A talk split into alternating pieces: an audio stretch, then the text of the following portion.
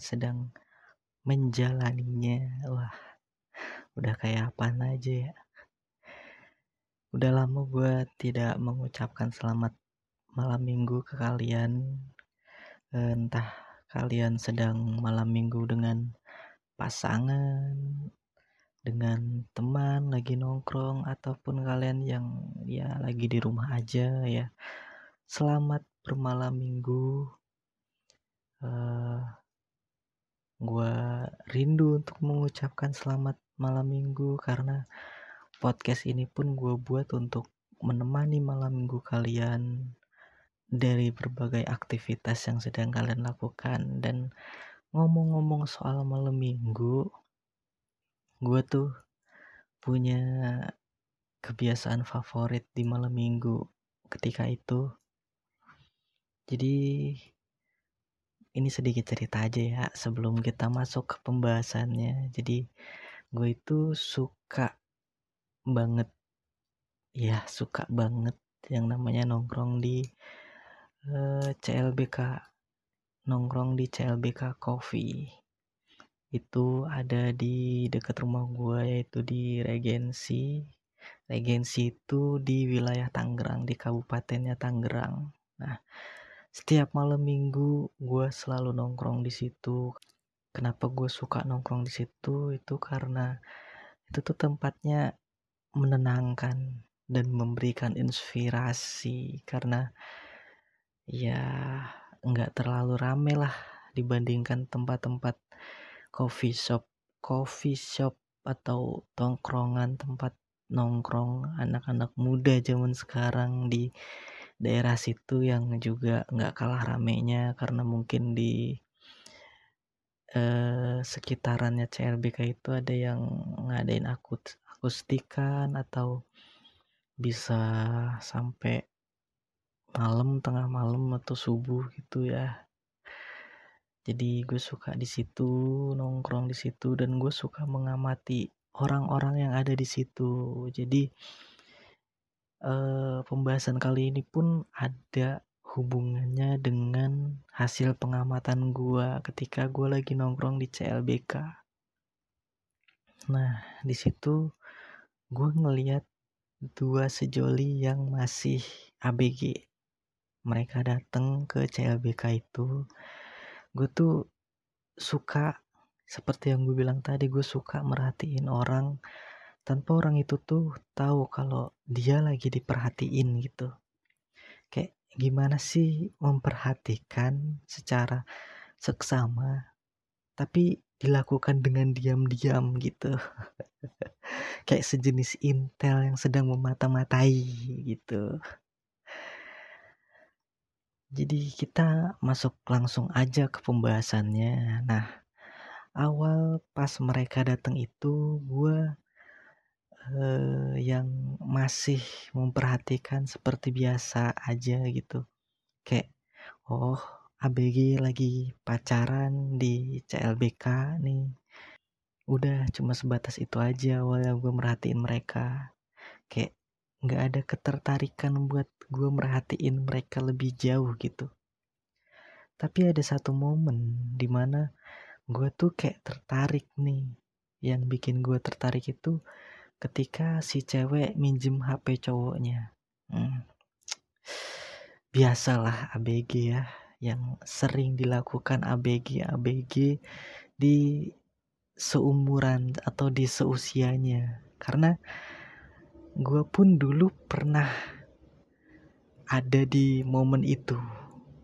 Ketika ABG tepatnya ketika gue pertama kali pacaran di kelas 1 SMA SMK lah gue SMK dulu. Kita uh, keluar sedikit ya dari alur.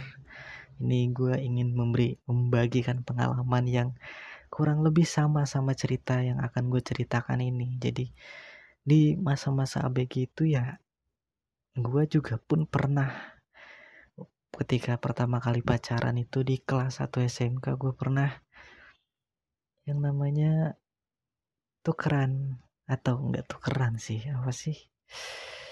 E, minjem HP pasangan yang dulu tuh enggak belum ada yang namanya WhatsApp BBM kan dulu uh, pernah ada masanya BBM Instagram. Itu tuh dulu dulu belum pernah ada tapi Facebook udah ada nih dulu. Nah dulu itu pernah minjem HP pacar dulu ya. Minjem cuma buat ngeliat dulu tuh masih zamannya SMS-an yang satu rupiah per karakter gitu. Karena gue dulu pakainya Asia Asia-nya Asia Asia full lagi bukan Asia Hidayah. Jadi dulu pernah ngecekin pacar gue nih dia SMS-an sama siapa aja gitu dicekin tuh isi chattingannya dan ya chattingannya sama gue doang gitu. Karena dulu itu ya nggak banyak yang bisa dicek. Ngecek FB juga pernah cuma waktu itu ngeceknya bukan via HP karena di HP gue nggak bisa buka FB pastinya. Esiafu mau buka FB gimana? Internetannya aja nggak bisa. Itu paling mentok cuma bisa download ringtone yang ringtone apa sih? Lagu Hali yang baik-baik baik-baik sayang atau apa ya lagu apa ya? Pokoknya lagu Wali tapi di nada deringin atau di nadain dengan nada eh, pakai alunan musik Cina gitu. Jadi kayak kayak ya gitulah gimana sih kalian bisa ngebayangin sendiri lah musik Cini Ci apa musik dari negeri Cina kan khas banget tuh yang ya gimana gue nyontoin gue bukan orang Cina cuy. Sorry sorry nih. Nggak tahu gue nggak bisa nyontoin ya pokoknya gitulah bayangin aja sendiri. Yang mungkin pernah pakai Asia Fu sama kayak gue ya. Kalian pasti tahu lah tahun-tahun 2000 sepuluhan waktu itu. Dulu gue belum mengenal yang namanya Twitter karena masih gaptek dulu mainannya masih Facebook lah bocah-bocah alay zaman dulu tuh kayak ABG ABG zaman dulu tuh kayak aduh kalau dibayang kalau dibayangin tuh kayak kocak jadi dulu pun ngecek apa ngecek Facebook ya ngeceknya di warnet. Kita eh gua sama pasa eh pacar waktu itu kami berdua ngecek Facebook masing-masing ya ke warnet itu dan di warnet ya ya udah ngecek inbox ngecek pertemanan ngecek status yang wah itu yang ngetik aku aja tuh masih AQ Q-nya gede. Terus ngetik kamu Q sama M Q-mu Q-em gitu. Sayang itu ngetik sayang C C Y A N K C yang ke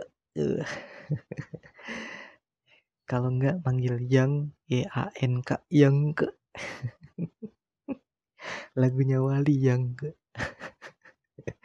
ya gitu gitulah jadi uh, ketika gue mengamati dua ABG ini ya gue jadi flashback ke masa-masa gue ada di momen seperti itu.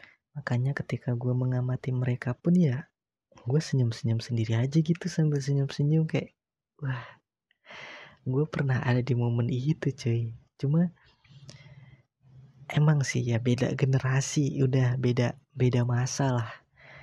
Kalau dulu tuh nge apa ngecekin HP pasangin ya sih simple ngecek SMS aja udah. Kan nggak mungkin ngecek lu dia panggilan keluar sama siapa dia teleponan sama siapa gitu enggak kalau sekarang kan udah banyak ngecek udah banyak sosial media yang dipegang lah yang sosial media yang ada lah dari Twitter, Instagram, mungkin ada yang, yang masih main Facebook. Sekarang ada WhatsApp, ada Line, ada Telegram, dan lain sebagainya. Banyak cuy yang harus dicek cuy. lu nggak bisa cukup cuma buat apa? Lu nggak bisa cukup dengan hanya sekedar mengecek Instagram ataupun WhatsApp ya. Lu juga harus mengecek yang lain-lainnya dan itu uh melelahkan dan memakan waktu yang cukup banyak sih. Oke, kita lanjut ke apa hasil pengamatan gua. Kita lanjut ke ceritanya. Mungkin buat kalian para cowok-cowok yang punya segudang rahasia di HP kalian, mending HP kalian direset ke setelan pabrik deh sebelum jalan sama doi. Biar aman gitu. Cuma buat kalian yang emang gak ada rahasia apa-apa ya ya udah santai aja terus setelah gue perhatikan cukup lama btw gue kasih tahu dulu ya nih kalau CLBK tempat gue nongkrong ini itu tuh terpisah dua bagian yaitu indoor dan outdoor. Nah kebetulan waktu itu gue lagi duduk di indoornya di bagian dalamnya yang ada AC-nya lah yang nggak boleh ngerokok di dalam gitu. Karena waktu itu juga gue sambil ngetik materi untuk podcast ya kan. Terus sambil nonton YouTube juga sambil dengerin lagu juga. Gue nggak mau keganggu gitu sama pengamen ataupun asap rokok ketika gue ngetik atau ketika gue lagi pengen santai gitu. Karena kayak terganggu ketika gue lagi pengen ngetik gue lagi pengen nyari inspirasi tapi terganggu sama asap rokok yang ya you know lah perokok gimana sih. Gue sih nggak ada masalah sama perokok ya cuma ya mohon dikondisikan lah asapnya untuk tidak sembarangan. Gue tahu sih asapnya itu ya berdasarkan arah angin. Cuma bisa nggak sih itu asap lu hirup nggak usah lu keluarin gitu. Karena gue bukan perokok cuy. Gue bukan perokok tapi resiko jadi gue itu ya adalah sebagai perokok pasif. Perokok pasif yang lebih resikonya sama aja sama perokok aktif gitu. Kayak gue nggak ngerasa ngerokok tiba-tiba paru-paru gue kenapa-napa gitu ya kan kan nggak enak juga gitu. Terus eh, pengamen juga kan kayak kalau eh, minta maaf mulu kayak nggak enak juga gitu. Makanya gue lebih suka untuk nongkrong di CB kayak itu di bagian indoor daripada outdoornya. Terus juga kan kalau di indoor itu gue bisa sambil ngecas uh, laptopnya atau terus bisa gue tinggal juga ketika gue mau ke toilet karena ke toilet toiletnya pun ada di dalam pastinya bukan di luar ya. Dan dua ABG ini dua sejoli ini itu duduknya di bagian outdoor.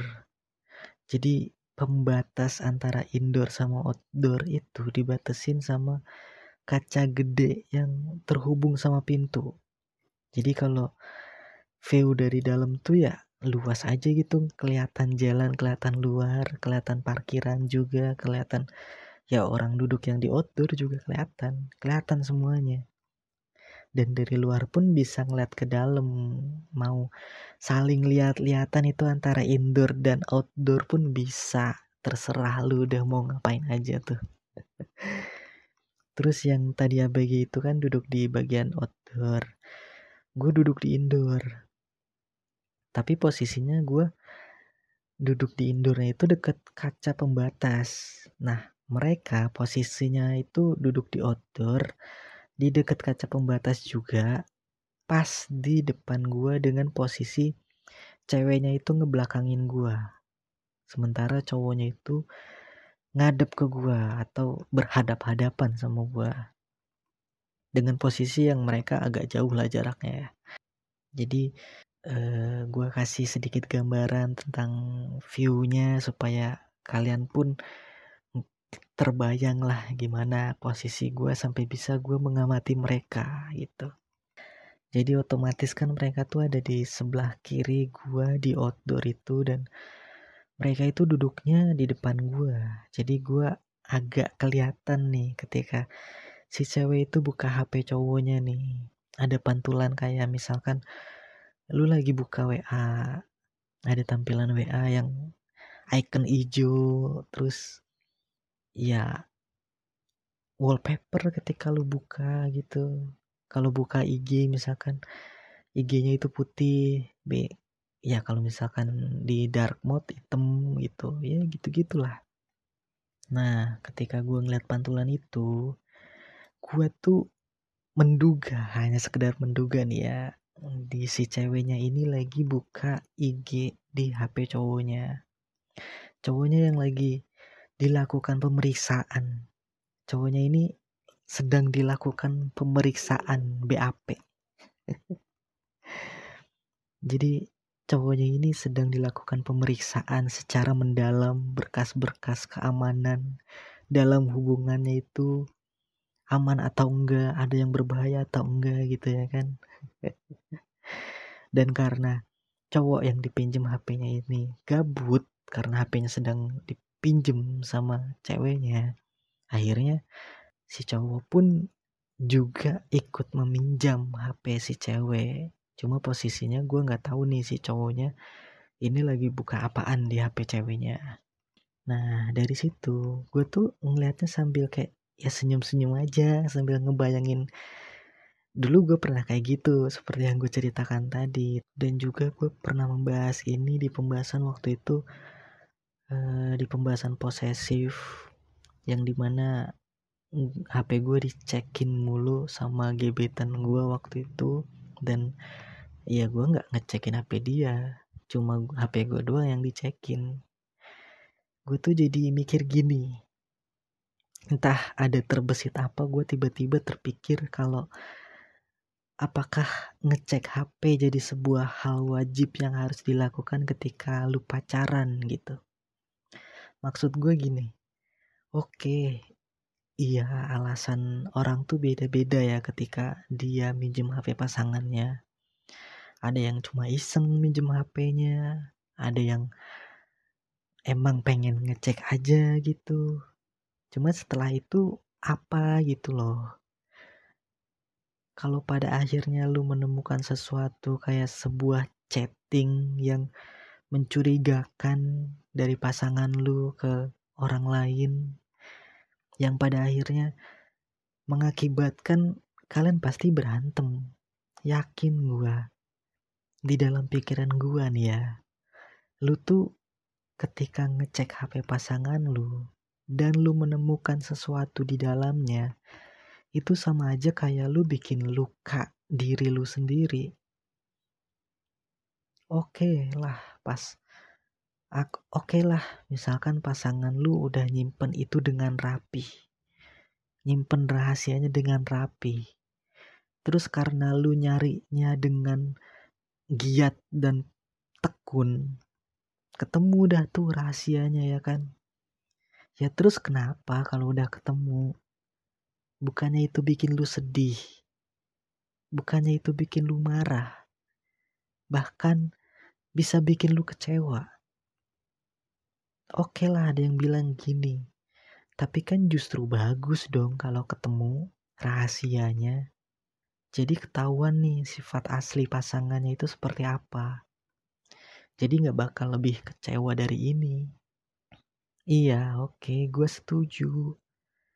Tapi bukankah nantinya hal ini akan menjadi sebuah kebiasaan di kemudian harinya dengan pasangan yang baru nantinya. Seperti sebuah krisis kepercayaan yang gak akan pernah hilang aja gitu ke pasangan lu. Dan hati lu bakal gundah gulana terus menerus cuy. Kalau kayak gitu. Gak akan ada itu yang namanya ketenangan hati. Kalau tiap jalan, tiap nongkrong sama pasangan lu. Dan lu belum ngecek HP dia. Kayak udah terjadwal aja gitu nonton atau jalan terus makan terus ngecekin HP Itu urutannya harus gitu pokoknya. Gue sih nggak masalah ya kalau lu emang suka untuk melakukan itu terus menerus ke pasangan lu. Cuma gue pribadi, gue sih ya udah bodo amat aja gitu sama HP pasangan. Gue kayak menyadari batasan di diri gue untuk memberikan dia atau pasangan gue ini ruang privasinya sendiri. Ini entah gue doang yang mikir kayak gini atau ada dari kalian yang berpikiran hal yang sama kayak gue. Karena gue tuh mikirnya gini ya. Selagi masih gebetan atau mungkin pacaran, kalaupun pasangan gue ini punya rahasia atau sesuatu yang gak pengen, gak ingin dia ceritakan, ya udah itu haknya. Itu ruang privasinya. Toh pada kenyataannya, tanpa gue cek HP-nya aja, takdir tuh selalu punya cara buat ngasih tahu gua gimana sifat aslinya. Terus kenapa gua harus overthinking mikirin di HP-nya itu ada apa? Di HP-nya itu ada chatting dari cowok lain atau enggak? Dia macem-macem atau enggak di belakang gua? Dia genit atau enggak ke cowok lain? Gua nggak perlu sampai sebegitunya ke pasangan gua gue ingin menjalani hubungan dengan ketenangan hati, ketenangan jiwa, ketenangan pikiran, sampai akhirnya gue bisa benar-benar tulus menyayangi dia. Udah banyak kok contohnya dari konten-konten video yang beredar di TikTok ataupun Instagram yang gue lihat ada orang ngegap atau mergokin pasangannya jalan sama orang lain. Entah itu ketemu di jalan, di mall, di tempat makan, atau bahkan di hotel. Dan kalau gue jadi orang itu, ya gue akan sangat amat bersyukur kalau emang udah waktunya ketahuan tanpa lu sentuh HP-nya sekalipun, pasti bakal ketahuan juga pada akhirnya takdir itu selalu punya cara buat memisahkan kalian kalau memang sekiranya ada ketidakbaikan atau ketidakjujuran yang pasangan kalian lakukan. Itu kan doa kita semua agar dijauhkan dari orang-orang yang buruk untuk kita, orang-orang yang tidak baik untuk kita dan menunggu waktu untuk takdir melakukannya lebih seru ketimbang lu overthinking sama pasangan lu. Ketimbang lu harus terus menerus ngecekin HP-nya. Hati lu gak akan tenang kalau yang lu lakukan adalah selalu mengecek, selalu memeriksa apa isi yang ada di dalam HP-nya. Gua kasih tahu nih ya, orang zaman sekarang tuh bisa ngelakuin apa pun untuk selingkuh. Ada banyak ide yang bisa dia lakukan buat selingkuh kalau emang dia ngerasa nggak nyaman sama lu. Kalau emang dia nggak serius sama lu. Kalau emang dia cuma main-main sama lu. Lu ngecekin HP-nya sekarang. Mungkin itu bisa jadi aman sekarang. Tapi apakah lu yakin HP dia cuma satu itu doang? Silahkan overthinking. Coba deh dipikirin lagi baik-baik. Apa lu bener-bener yakin ketika lu ngecek HP pasangan lu adalah satu-satunya cara buat lu tahu pasangan lu itu beneran setia dan tulus atau enggaknya sama lu? Apa lu yakin? Kalau dari sepengalaman gua, ya gua nggak perlu sampai segitunya. Gua lebih suka melihat cara takdir memisahkan dan juga menyatukan seseorang. Kayak seru aja gitu. Dan karena gua sesimpel itu, gua tuh jadi nggak pernah yang namanya overthinking. Gak gampang cemburu bahkan gak pernah cemburu. Dan gue bisa merasakan ketenangan di hati gue Enak tahu menyayangi seseorang dengan tulus tanpa prasangka ini dan itu. Kayak ya udah, sayang-sayang aja. Gue tuh ingin menggambarkan gimana rasanya. Cuma kayak susah kalau nggak dirasain langsung gitu. Jadi lebih baik kalian cobain sendiri aja gimana rasanya sayang sama orang tanpa overthinking. Rumus gue ketika pacaran ya simple. Hal yang perlu gue terapkan dan tanamkan di ingatan gue adalah beri dia ruang untuk dirinya sendiri. Karena hidupnya bukan cuma tentang gue. Ada keluarganya, ada teman-temannya, ada bestinya, ada kerjaannya, dan masih banyak lagi yang lainnya. Lalu kemudian bebaskan dia untuk ngapain aja, melakukan apa pun yang dia inginkan. Jangan buat dia merasa nggak nyaman dan terkekang gak perlu ngecekin HP-nya karena gak semua orang suka dicek HP-nya. Gak semua orang nyaman dicek HP-nya.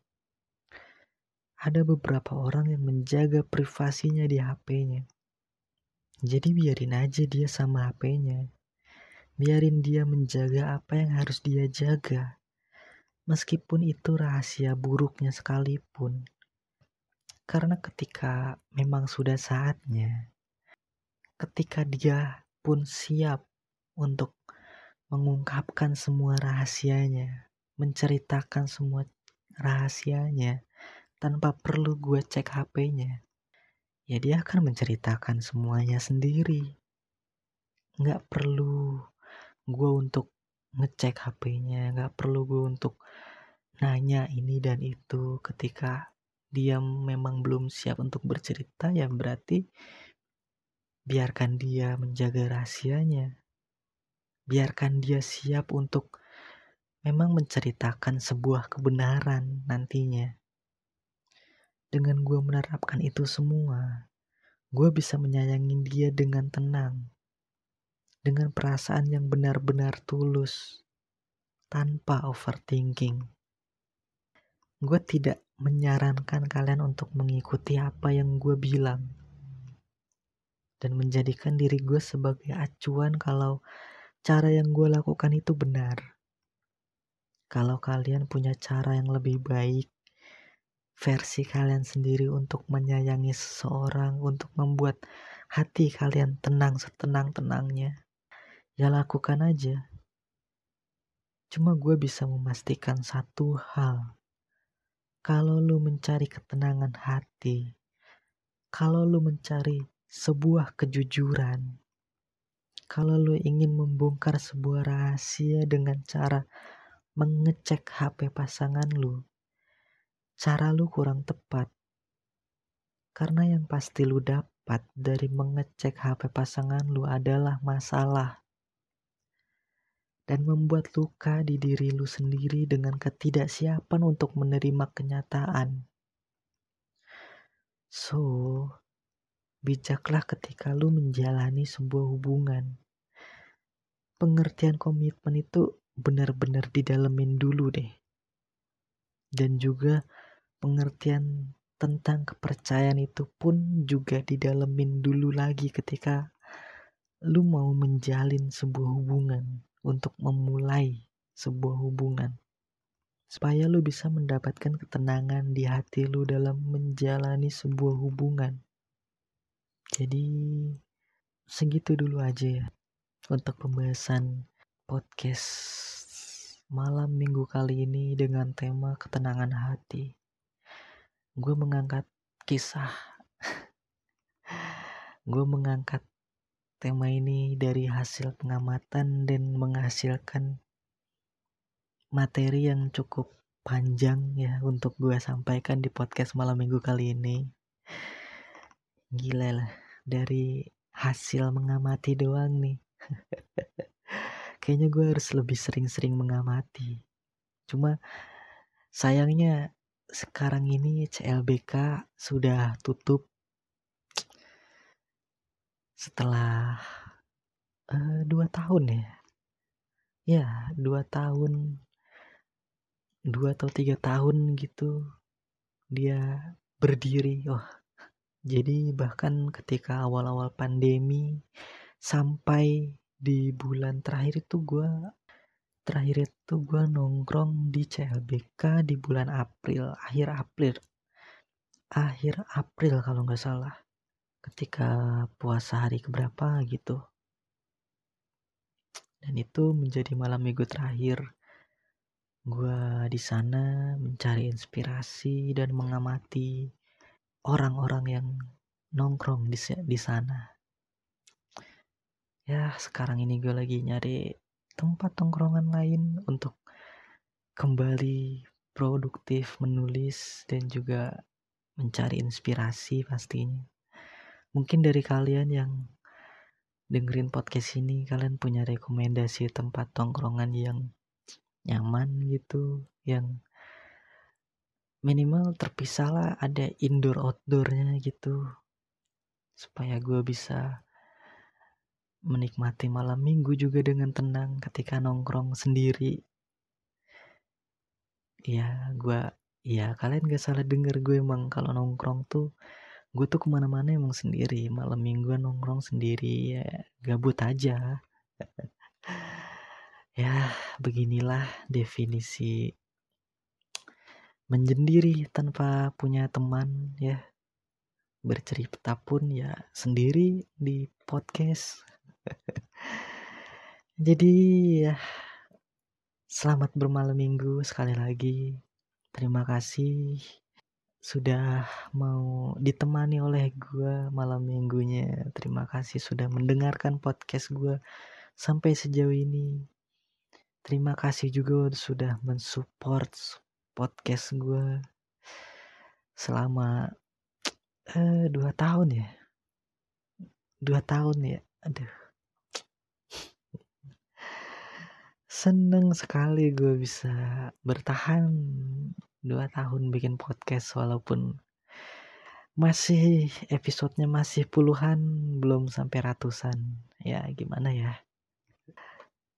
Ada beberapa hal yang memang harus dikerjakan selain bikin materi sih. Jadi gue juga berusaha juga untuk aktif bikin konten juga di YouTube. Mungkin kalian bisa bantu gue juga su support gue juga di YouTube di channel YouTube gue Ajmat Rofiki Arwin. Nanti nanti akan gue cantumkan di deskripsi uh, podcast.